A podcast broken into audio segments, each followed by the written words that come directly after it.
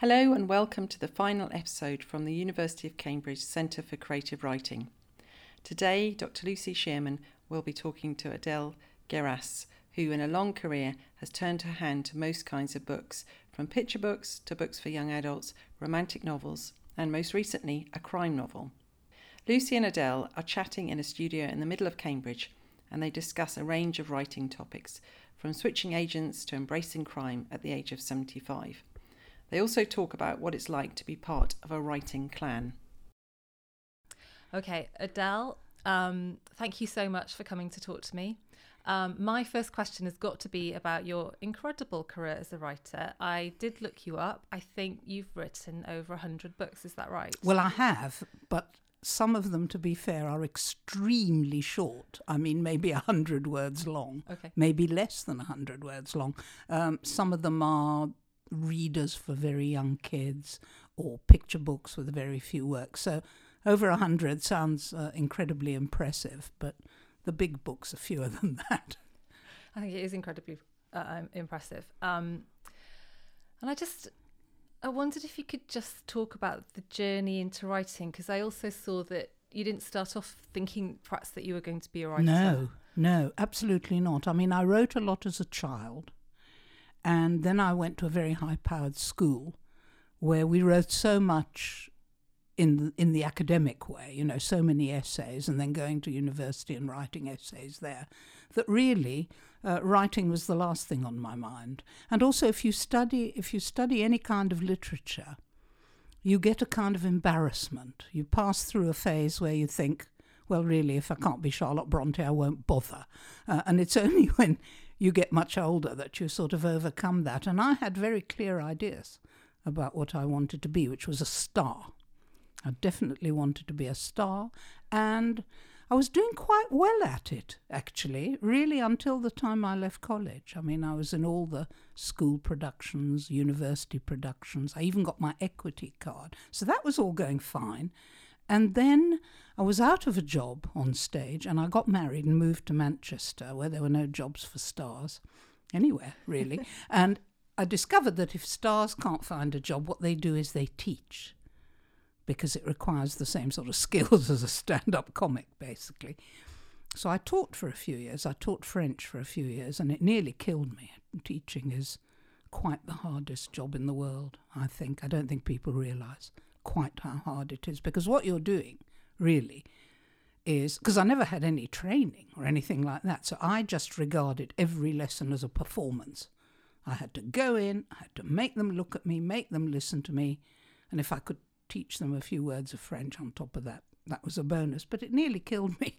So when I had my first child, I left teaching and I was delighted. And my my friends in the in the staff room said, "Oh, you're going to be so bored. What are you going to do?" No, I had a lovely time, absolutely lovely. And just as I was sort of looking around and thinking, "Hmm, maybe I better go out and try and find some kind of work," there was a competition in the Times for a children's story. Now, everybody in the world who isn't a writer for children or a children's librarian or somebody who knows about it, everybody out there thinks that because the child is small and because the words on the page are few and far between, somehow it's easier. And actually, the precise opposite is true. The fewer the words on the page, the better they've got to be. I, I wholeheartedly agree with that. I have waded through some terrible books Mm. with my kids, and um, you, you you know you've got a, a wonderful book when both of you want to read it again and again and again, and it can Yes. bear up to doing that. Yes, it has to have basically the force of poetry that you Yeah. can return to it over and over. Uh, and so the best, you know, it's much easier to write, um, you know, the latest bestseller than it is to write Where the Wild Things Are or, you know, The Gruffalo or any one of those kinds of books. Absolutely. So you so you found this uh, So. I went in for the competition. I love competitions. I still love them. And I was quite sure uh, that I was going to win. I'm always sure I'm going to win. I didn't win. um, I didn't even get a runners up or anything. I just didn't win. But crucially, I'd written a story. And I had such fun doing that. You know, I was lying on a sofa, I had my knees bent up, I was writing on my knees. It was fabulous. I thought, gosh, this is a lot easier than teaching. Maybe I'll see if I can, you know, because I was reading tiny weeny stories. And I also thought, well, maybe I could write one of these very short texts. So I wrote a couple. They weren't very short, but they were quite short. And I sent, this is long ago, I mean, this is sort of 50 years ago, um, in the days when you had to type them out, put them in an envelope, add return postage for them to send it because back. there was only one copy. That's right. Well, yeah. yes, or you know, if you were lucky, your husband at the university would copy it for you. But basically, yes, one copy. And I sent it out to various publishers, and I knew about who was publishing these things because I was reading all the books uh, to my child. And they came straight back. And this went on for about a year and a half, and you would think that after about, I don't know, 20, 25, I, I never counted, but a lot of rejections. That is a lot. That's It is a lot. You would have thought that the the idea, mm, maybe these stories aren't frightfully good, might have occurred to me. But no, no, I was quite convinced that these stories were terrific. Therefore, there was only one reason why they weren't being accepted, and that was because I worked out the people down in London were so busy that they just, you know, they didn't have the, the sort of leisure to imagine how beautiful these would be um, if they had pictures. Mhm. So I thought, right, I've got to get illustrations. So I went to the library and talked to them there and said, you know, where do you find an illustrator? And they sent me, lovely librarians sent me to what is now Manchester Metropolitan University, used to be the Poly, Manchester Poly, where I was introduced to Tony Ross. Oh my goodness. Yes. Wow. In those days, you Yeah. see, he wasn't a famous illustrator. He was teaching uh, students graphic design and graphic art and illustration. Can't believe you found Tony Ross. oh yeah, yeah. He's illustrated a few of my books, um, and he introduced me to a student of his called Doreen Caldwell, and together we went to London with some pictures. And I thought this was it. I thought, right, this is it. We'll walk in. They'll reach into their bottom drawer. They'll take out a contract. We'll sign the contract and we'll go back to Manchester rich and famous. That was my scenario. Nobody wanted to know. Everybody said no. We went to about, I don't know, five or six places. And when we went to the last one, Hamish Hamilton, I was, while we were waiting for somebody to come down and say no, like all the others had done, I noticed that they had up little books like I'd never seen before, which are called, in America, they're called chapter books. So they're books for kids who have just begun to read.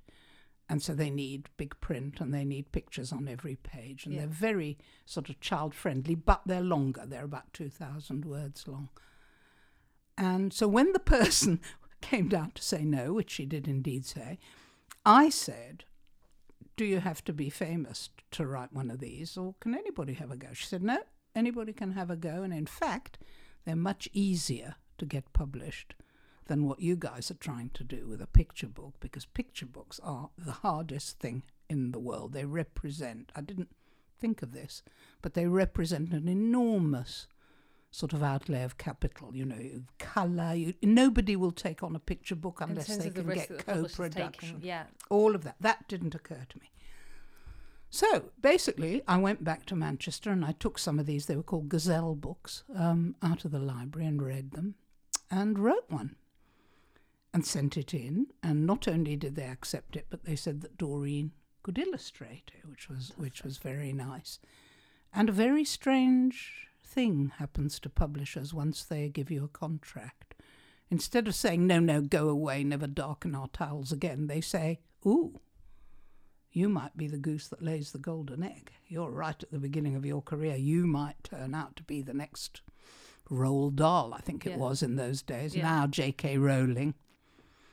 So they're constantly, they change from saying no, go away, to saying, where's your next homework? You know, when can we see the next piece of work? Suddenly you're inside the door. Exactly. Yeah. Exactly. And they want stuff from you. Well, I have not turned out to be the next Roald Dahl. However, you know, people are still asking me to do stuff. So uh, they live in hope, and so do I. You know, uh, but you have to be.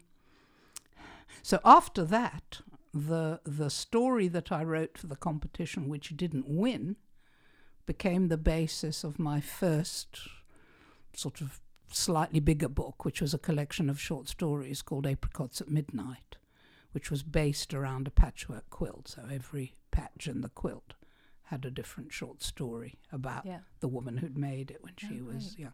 Um, so that was how I got started. And then I did all kinds of stuff. You know, I went from one kind of book to the other. And as you say, once you're in, people will suggest stuff to you Yeah. uh, and, and give Do you you things to- Yeah, exactly. Yeah. Exactly. Yeah.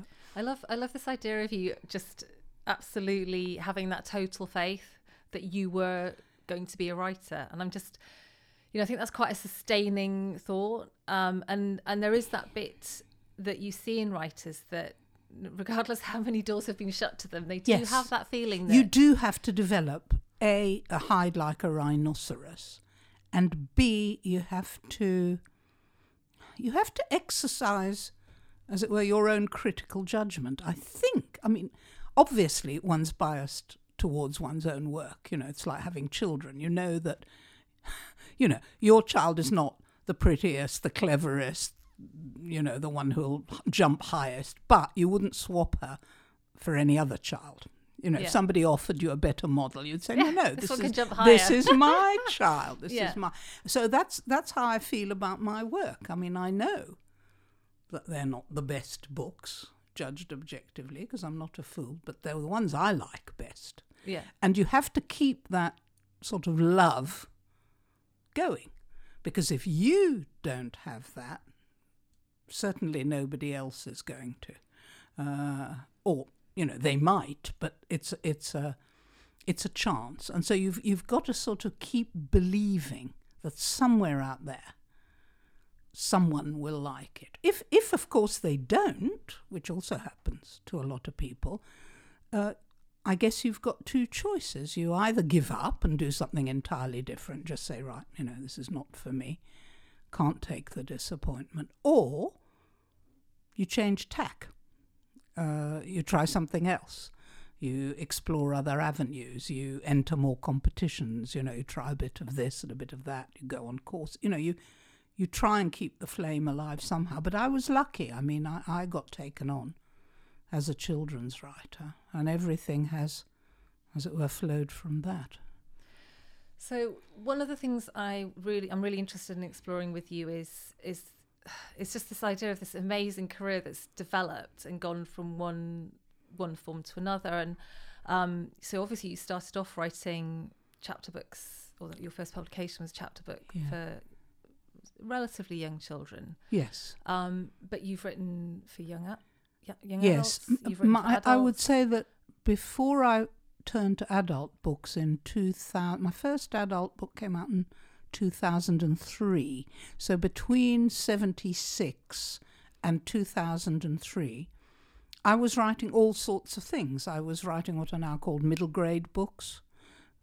A couple of them illustrated by Tony Ross as Great. well, which was very nice. Uh, there was a series about some cats who lived round a square, and that was called The Cats of Cuckoo Square. There were four little books in that series. There was a book about a magic, uh, my only excursion into fantasy, because I'm not a big fantasy person, but I wrote two books about the Fantora family, who all had magical powers, and Yeah. both books were narrated by the cat. you did something similar with the the happily ever after Oh yes, well. yes. That that was that was very good fun. This this all comes down to my daughter Sophie, Sophie Hannah. One year, we went on holiday, and she brought along a book of the kind that she used to call when she was a teenager. I don't know. I haven't heard the phrase from her for a few years, so she may have stopped. She used to call them fat shinies. And fat shinies were airport books, you know, like Lace by Shirley Conran Yeah. and, you know, big fat shiny books. And we were sitting by the pool, and she said to me, she must have been about 14, why don't you write a fat shiny? So it sort of lodged in my head.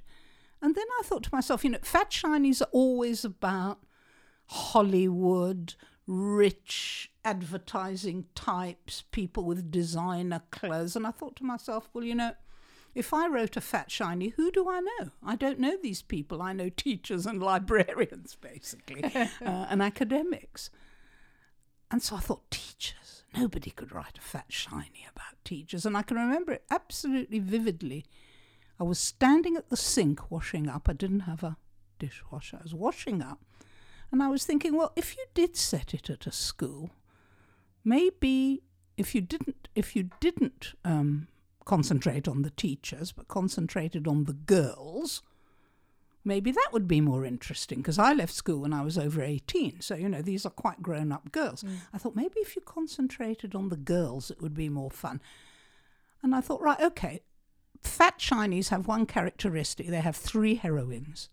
You know, there's a nymphomaniac, there's a there's a psychopath. You know, they, yeah. they have three different types. Yeah. I thought, okay, so we'll have three girls, and I thought, well, the first girl can be, and these words must have been in my head. I must have thought a scholar in her ivory tower. I imagined a very studious type, and into my head at once came the image, a very famous image, I think by David Hockney, of Rapunzel leaning out of a very long, sort of lighthouse looking tower, and she's leaning out, and her plait goes all the way down the tower. And as soon as I saw that, really like a light bulb went up in my head, and I thought, blimey, that's what I can do. I can have fairy tales yeah. set at Roedean, basically. Yeah. And that's what I did, and I love doing that. I love doing that because there, I had the entire background, you know, I knew everything absolutely backwards, no research needed, and I just had to sort of transpose your, the fairy tales. You had your backdrop yes, yes, go. and and that made all the difference. And when it came out, it was quite funny. I got a le- it came out as three books, and now it's a it's a trilogy, bound up as yeah, uh, Happy Ever After. It's called. But when it came out, it came out as the Tower Room, watching the roses and pictures of the night. And after the Tower Room, I got a letter, came to my publisher from somebody at Roedean, saying, "This sounds very like our school. Were you here by any chance?" And I said, "Yeah, yeah, I was." Uh, I, I, changed it, you know. I put it in the middle of a wood instead of yeah. on a cliff and that kind of thing. But everything in it is hundred percent true, apart from the story. Yeah, absolutely. Yeah. So I I really want to ask you about um, the the idea that your your writing seems to have developed alongside your children growing up, so that you've written for older, you know, you've written for older children as they've got older, and then as they've become adults, you've written for adults, but we haven't got loads of time, and I really want to find out about your new book. But do you think that's true? Do you think that it's it's probably sort of true, yeah. uh, and it's true that I have kept writing uh, as I sort of became an adult writer, I did keep up with the children's books as well, yeah. as long as people wanted them. Uh, people sort of stopped wanting them after a bit. Uh, and it didn't matter because by then I was already an adult writer.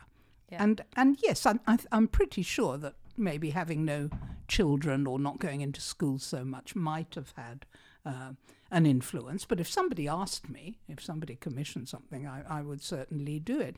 But what happened with the adult books was very, very funny. We got uh, three of us, me and Annie Dalton, who is a children's writer, and Vivian French, I think. Some three of us got an email from the daughter of one of us, Annie Dalton's daughter, who was working at, I think, Random House, might be wrong, Century, Century. And she sent us all an email and she said, Look, ladies, we are fed up in the office of, you know, am I going to meet Mr. Right type novels. This was sort of the height of chick lit just before 2000 and little cartoon pictures of girls with skinny legs and, and high handbags. heels and champagne glasses. We're sick of that.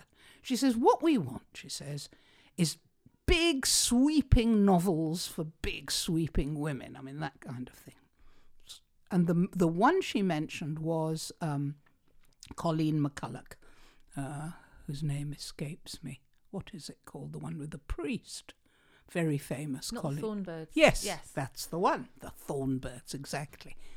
And I don't often get a good idea, but I got a good idea. I thought, right. you washing up again?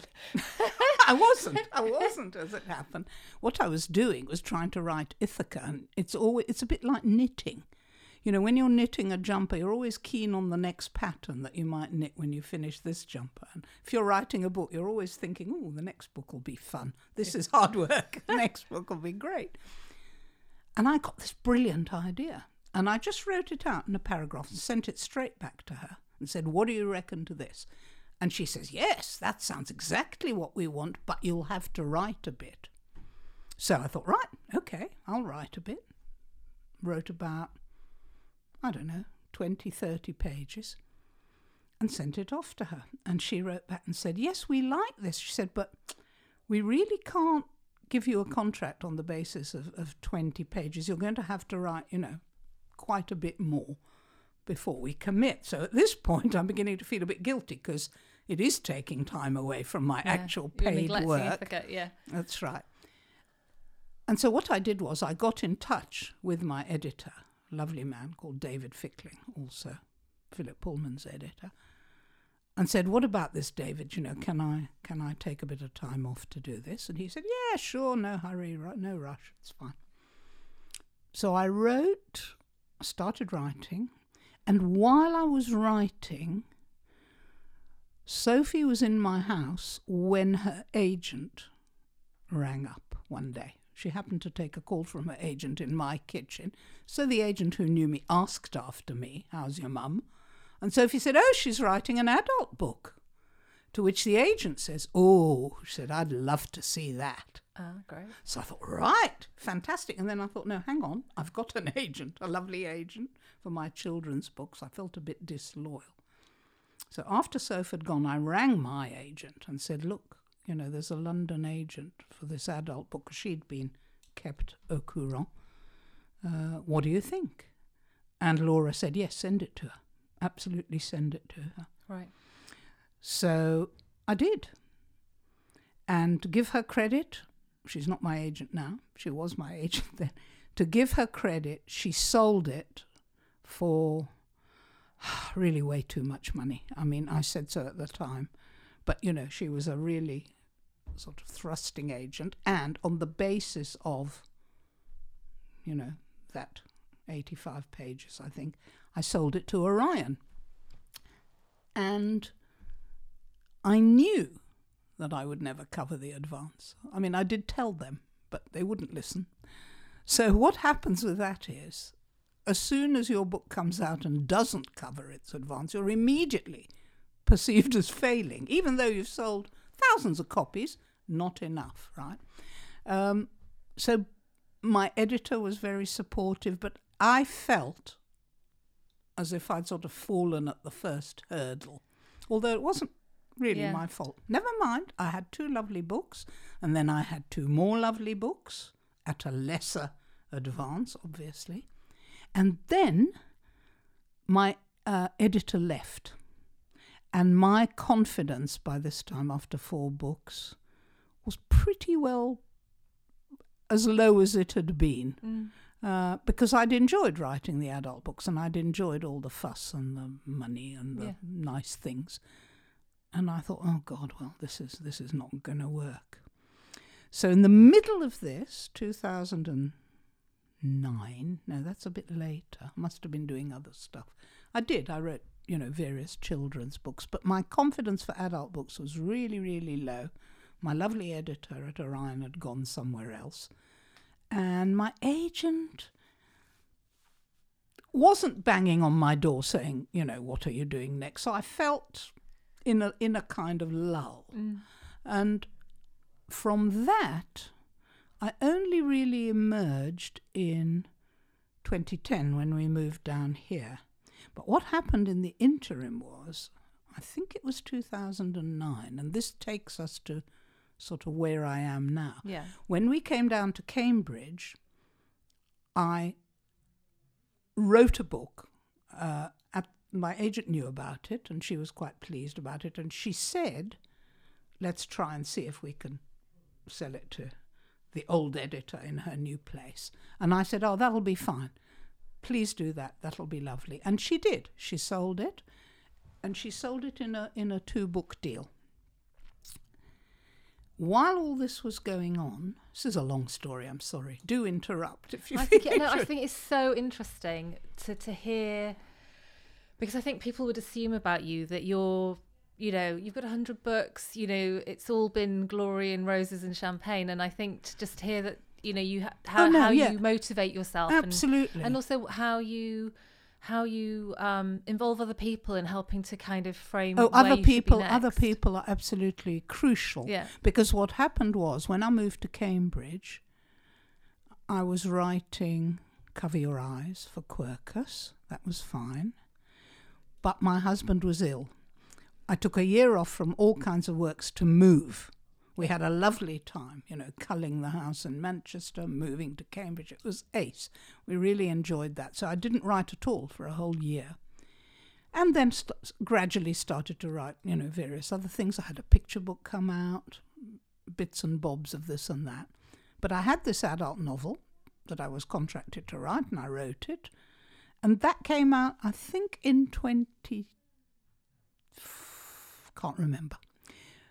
But my husband was ill, and so that, of course, took a lot of energy. Mm. I'm very lazy at the best of times. I'm not a hard worker at the best of times. So any distraction, I just stop work and do other stuff. and also for a writer, I mean, you know, you put huge amounts of energy into a book, and once something like that happens to you, I think you don't necessarily have the same book to write that you No, had. Exactly. Exactly. And crucially, in 2009, I went to see an exhibition of quilts at the V&A.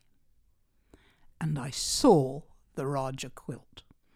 Now, the Rajah quilt is a quilt that was made in 1841 on a ship travelling between London and Tasmania by women convicts under the guidance of a young woman, 23, called Keziah Hayter, who, Hater. Hayter, who was the cousin of George Hayter, the court painter who painted the very beautiful Queen Victoria coronation portrait. And on the little caption, it's a very beautiful patchwork on its own, but on the little caption it said, This quilt was made by women convicts travelling, as I've told you. Keziah Hayter, you know, when the ship landed in Tasmania, Keziah Hayter was engaged to be married to the captain. And I looked at this and I thought, you could not make that up. No, that's amazing. I mean, that is astonishing. You're a romance writer, Yeah. you know. If Yeah. you'd put it in, your editor would have said, no way, that is ridiculous, right? But I, I looked at that and I thought, there's a book here. yeah. There has got to be a book here. And forgot, not forgot all about it, but pushed it into another place in my head. But I, I was haunted by it. I thought, what an amazing thing. I mean, I'm mad about patchwork anyway, as a sort of metaphor and as a piece of art. Was the first sort of- book was Patchwork, wasn't that's it? right. Yeah. That's right. And I've written poems about patchworks, all sorts of things. So this was in the back of my mind. And I wrote my first novel for Quercus, Cover Your Eyes, and I wrote the second novel. The second novel in that contract was supposed to be the Patchwork Quilt book. But my husband died in 2013, and I did not feel like research, mm. historical stuff, any of that. So I said to my lovely editor, look, you know, the second book that I was going to write, please can I not write it? Can I do a fluffy romance instead? Mm. Much easier to write, which I did. And I wrote a book called Love or Nearest Offer, which is a very light-hearted, fun about an estate agent sort of Yeah. matching up clients with houses. A really sort of jolly book.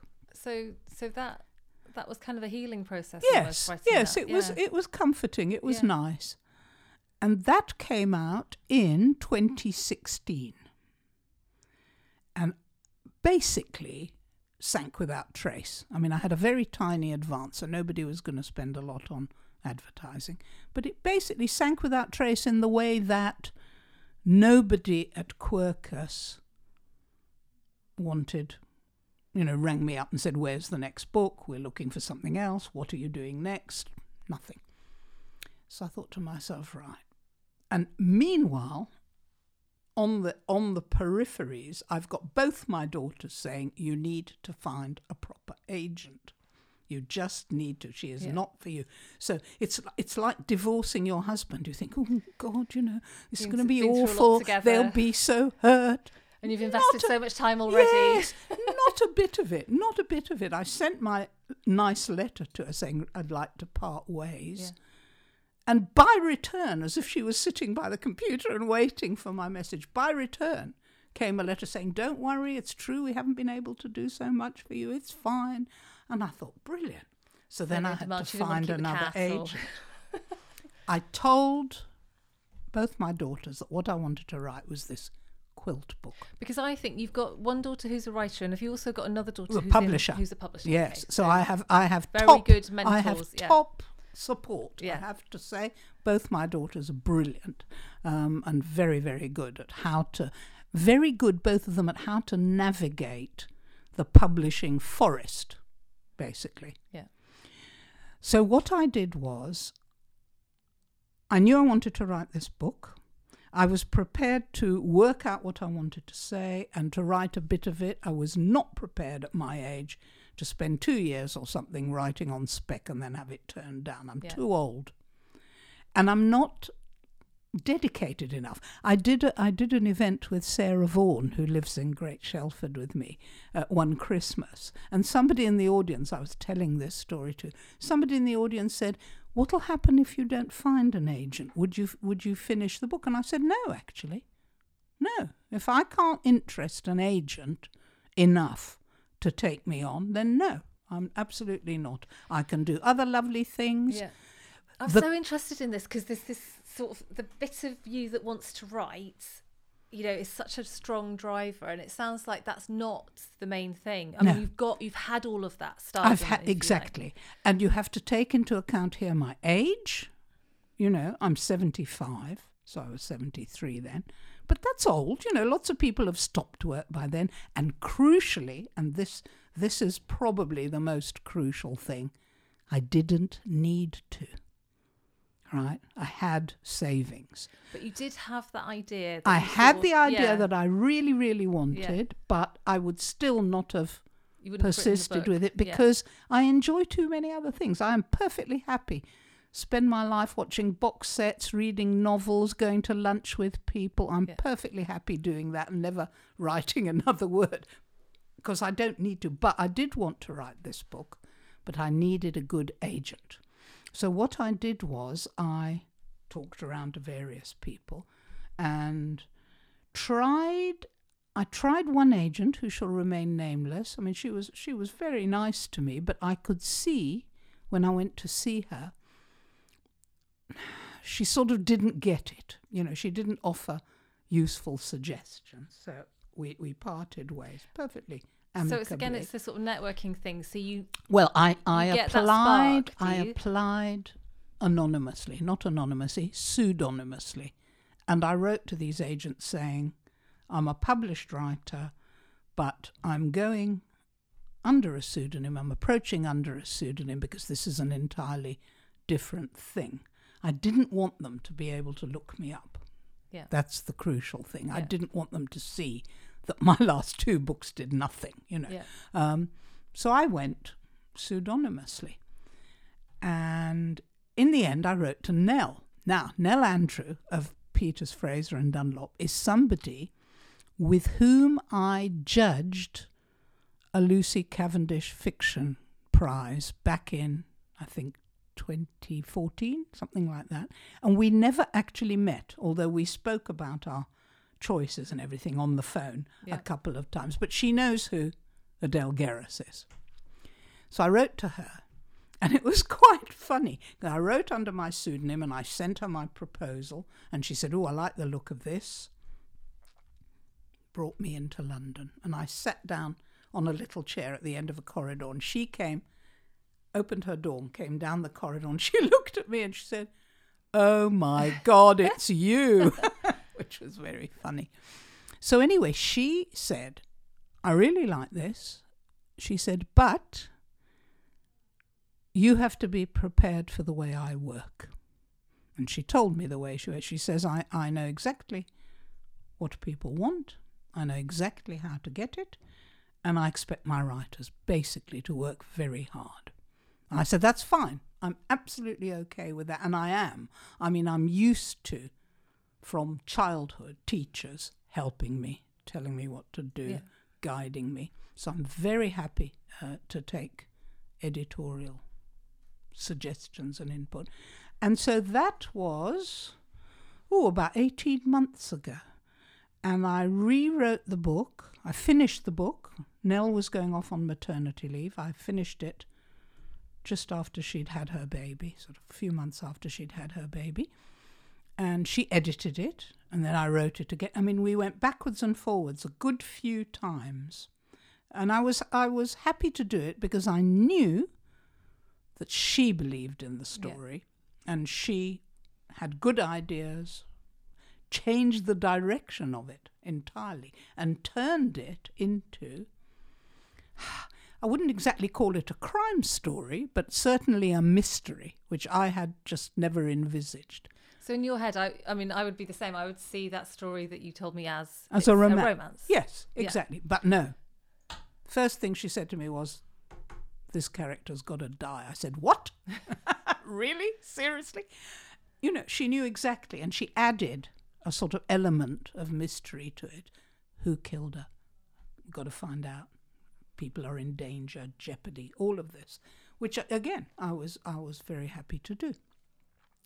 So that took about eighteen months or so, and in January, this last January, so like four months ago, she sent it out and it was bought in a two book deal by Michael Joseph, which I was really, Fantastic. really thrilled about. Yeah, because you don't expect, I didn't expect such an easy passage, really, and Yeah. such immediate support. And Michael Joseph are thrilled and, you know, they're very excited about it. And so suddenly, at the age of 75, I've got a sort of, you know, a, a re a resurrection, I suppose, as as another character, as another Yeah. name. Now, Yeah. nobody's going to be hiding the fact that I'm me. I mean, I'm not going to skulk about, and enough people know my face and have seen me, and I'm on Twitter and goodness knows what. I can't hide uh, and be a recluse, which I wouldn't want to. Um, so I will be, you know, Adele Geras writing as, you know, somehow or other people will you, know. have you got your name? Have you chosen your new I name? have. I'm not altogether sure I ought to mention Okay. it here, but I, I will have a pseudonym which will be public. I think in, I think my editor said in August. So uh, I will let you know. If you've got what- a title, how are we going to? What, what, if somebody's listening to this and they're desperate to read it? Is it going to be on your website or? Uh, I you- well, it'll be on my website as soon as it's official. Yeah, Uh, I've got a title for it. It's called Conviction. conviction. Yeah. Oh wow. Um, and oh, maybe I will tell you my name because it. The reason I think I can tell you my name is because my pseudonym has already got an event. Is already doing an event in August, and it's up on their website. Do you know? Have you heard of Swanwick? Do you know about Swanwick, where writers, would-be writers, tell go? me, tell me about it. So Swanwick is a is a I think a place in Derbyshire, if I'm not mistaken, and they have a course every summer where people can go and have seminars and talks and this and that. And so I'm appearing in Swanwick uh, in August uh, under my name, which is blast of trumpets, Hope Adams. Hope Adams. Yes, I like that. which is a good name. I it think. like from that era as well. Almost. Yes, it, it could couldn't be. It could be. It's plain. Yeah. It's short. Nobody asks you how to spell it or say it. You know, I which I had a problem. being part of this kind well, of journey. that's that why you've I call. taken. Yeah, that's Great. why I called it Hope. It's very, very. Uh, what's the word? Cynical, I suppose. I called it Hope because I was Well, I think it's quite romantic. and Adams to be at the top of the alphabet. Very simple. Yeah, very So you always go for easy. A but for it's a ten. nice. Uh, a So you've nice upgraded name. from G. yes. Up, well, I, I actually got, I'm married. I, I tell kids when I used to go into schools, I said, when I met him, my name was Weston. And when I met a man called G, I married him at once in order to move up the alphabet. Excellent. But yeah, so I'm excited about that. So now I'm at the stage of editing again because both my American editor and my UK editor have put their heads together and sent me a document with their edits. So they're working together. Uh, so, well, So I going to the decided, yes, well? the, it, because the American, just by coincidence, the American publisher is also a penguin under the umbrella of Penguin. It means that the two of them can consult together Yeah. about what they want in the end, yeah. rather than doing what happened, for example, with Troy, which was David Fickling edited it here, and when it was sold to America, I had a whole new lot of Of queries of Yeah. editing coming from the American side. So it's very nice to be able to do the two, you know, the two together. Yeah. Um, so you've got had this. I mean, it feels to me a really inspiring journey, and and I'm just kind of got this idea of you when you first got published with that amazing self belief that you described, and has has has a bit of that kept you going, or have Yes. you had days when you felt that wasn't there anymore? No, no. Uh, I had, as I say, I had quite a long period of sort of slumpishness uh, round about 2007, 8, 9, till I came to Cambridge and sort of regrouped. But A, I'm, I'm very optimistic by nature. I find it very, very hard to stay low. Um, I get that from my father. My father used to say if he gets unhappy, he becomes ill. And he did. I mean, he's sort of allergic to unhappiness. Um, so there's that. I have a sort of positive mindset, as it were, by birth. But I have also had a lot of encouragement. Uh, Sophie is brilliant, uh, my other daughter too, but Sophie is particularly good at motivating. I mean, she thought of the name Love or Nearest Offer. She discussed plots with me endlessly. She told me, no, no, you know, try this, try that. It'll be fine. You've got to do more of it. You know, she's very good at at bringing people to work. If you know what I mean, encouraging. That's the word I'm looking it for. sounds like She's she's very like- encouraging. I'm imagining that perhaps to start off with, you were a mentor for he- her, and that she's sort of almost Well, do you know, I, I'm not sure I ever was. Um, she always knew exactly, you know, what she wanted. I can't recollect ever having really. I'm useless. I mean, she will give me her book, you know, once she's written it. Back in the old days, especially, say, read this, tell me what you think, any criticism. And I'm just, I'm so uncritical. I just read it, say, oh, it's wonderful, it's fabulous, I love it. You know, I haven't got any kind of constructive things to say.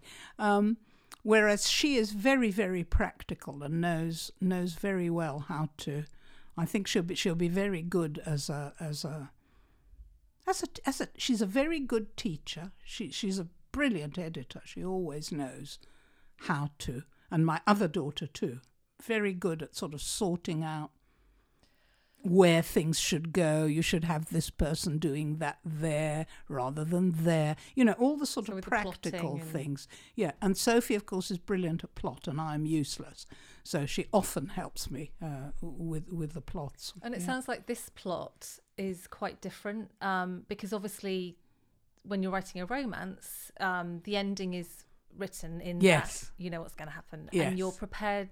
I mean, one of the things that attracts me to romance is you're prepared to see your characters go through quite a bit of unhappiness Yes, in order yes. to reach that end. exactly. Yeah. Um, and I wondered if how how has that changed for you in writing slightly different? Well, kind of I? I also knew that it ended happily. I mean, that, Yeah. that was what attracted the- me to it. And in fact, on one the of the things I think that my editors now are going to do is emphasize more, if I, if I can possibly do it, along the way during those 15 weeks, slightly more, you know, ups and downs in the relationships where it might not have come off. Or so, so, so to give people who like the romance rather than the mystery, to give people who like the romance a sort of thread of will they, won't they, Yeah. can they, can't Yeah. they, and all of that. Yeah. So that'll that'll be fun. Yeah. I've got to ask you some quick fire questions, and I want to keep on talking to you, but I think we're we're going to um,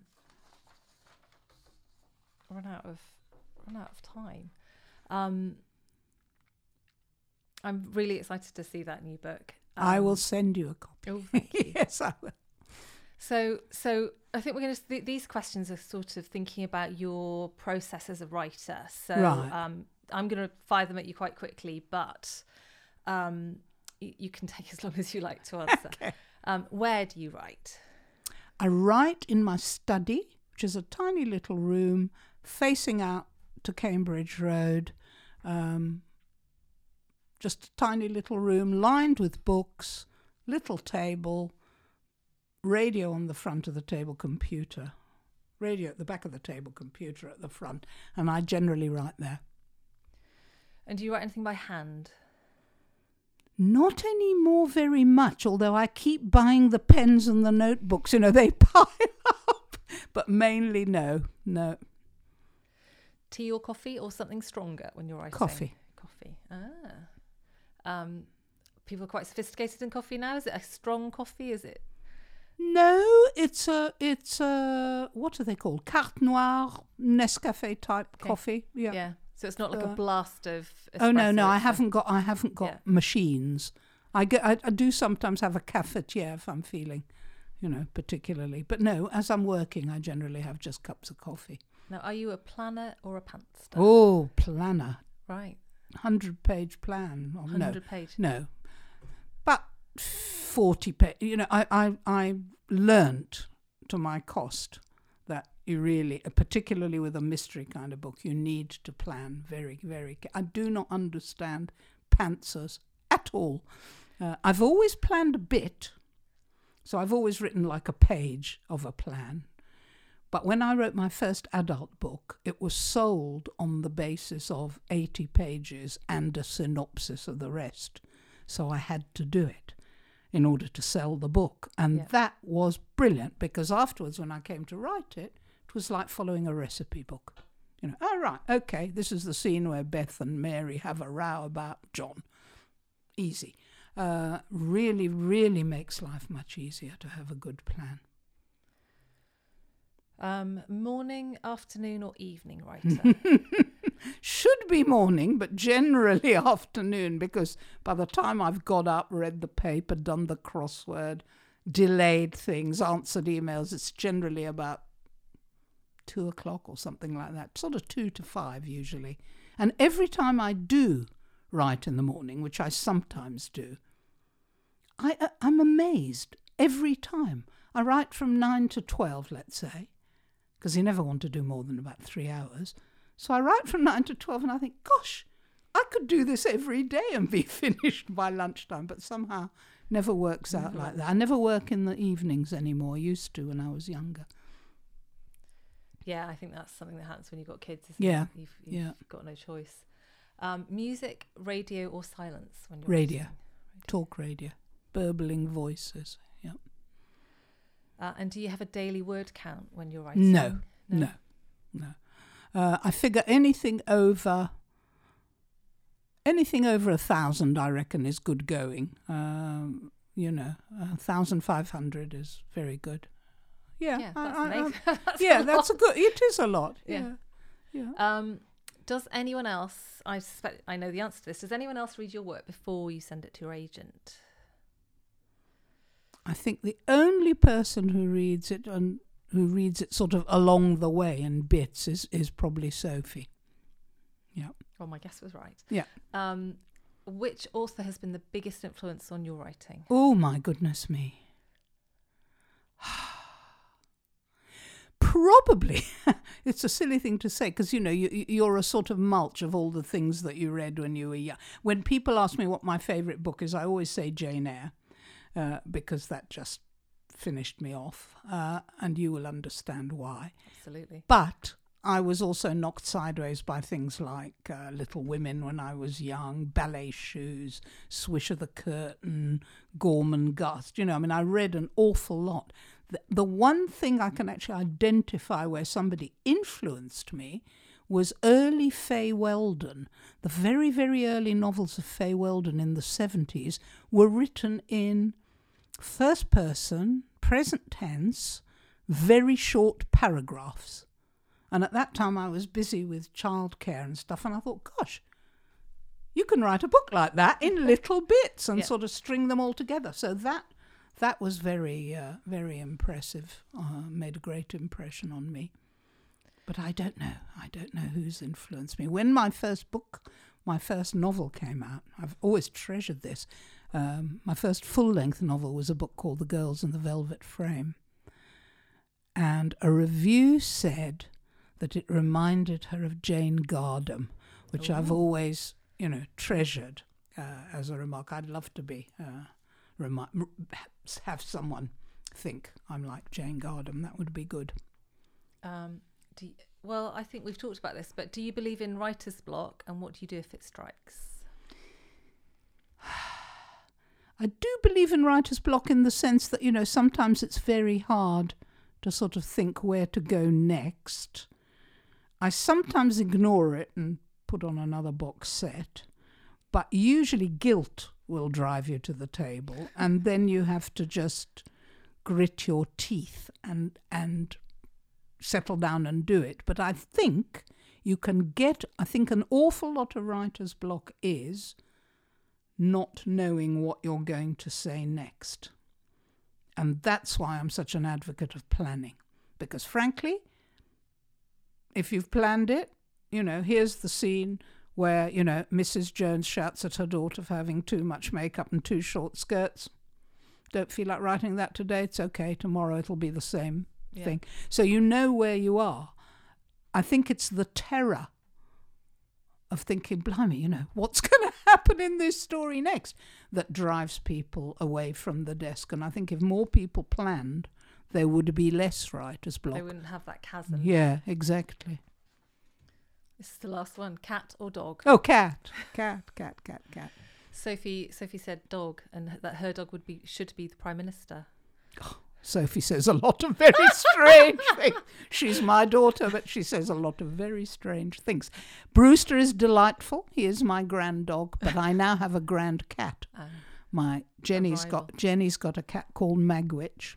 So uh, oh, yes, I, I much prefer cats because I think because when I was a little girl, I was terrified of dogs. I mean, seriously terrified. I would have to cross over to the other side of the road, and it's only growing up that I've you know I've met lots of dogs that I like and they're nice and so forth. But I think there is a, a sort of deep rooted fear that there's just something about a dog that might bite you or yeah, something. Yeah. yeah, and they'd be out of your control. Whereas yes. a cat, Whereas a cat, yeah, can you could- negotiate. yeah. Or No, cats- Away. Th- What I really love about cats is there's no situation in which they aren't completely beautiful and do precisely what they want without ever offending you, you know? They just do their thing Yeah. and look beautiful. Yeah, And that's marvelous. I wish I wish I could be a person like that who just was completely selfish in the most beautiful possible way. It would be brilliant. something to aspire. Yeah. to. Adele, thank you so much. Thank you. It was lovely. Thanks to both Lucy Shearman and Adele Geras for that fascinating podcast. You can follow them both on Twitter. And do come and hear Adele talking with her daughter, crime writer Sophie Hannah, at the University of Cambridge's Institute of Continuing Education Short Story Festival at Madingley Hall on the weekend of the 22nd and 23rd of June 2019. You can find out more on the website www.ice.cam.ac.uk forward slash event forward slash Cambridge hyphen short hyphen story hyphen festival hyphen 2019. So, on behalf of Lucy and Adele and everyone at the Institute of Continuing Education, we wish you the very best of reading in every genre.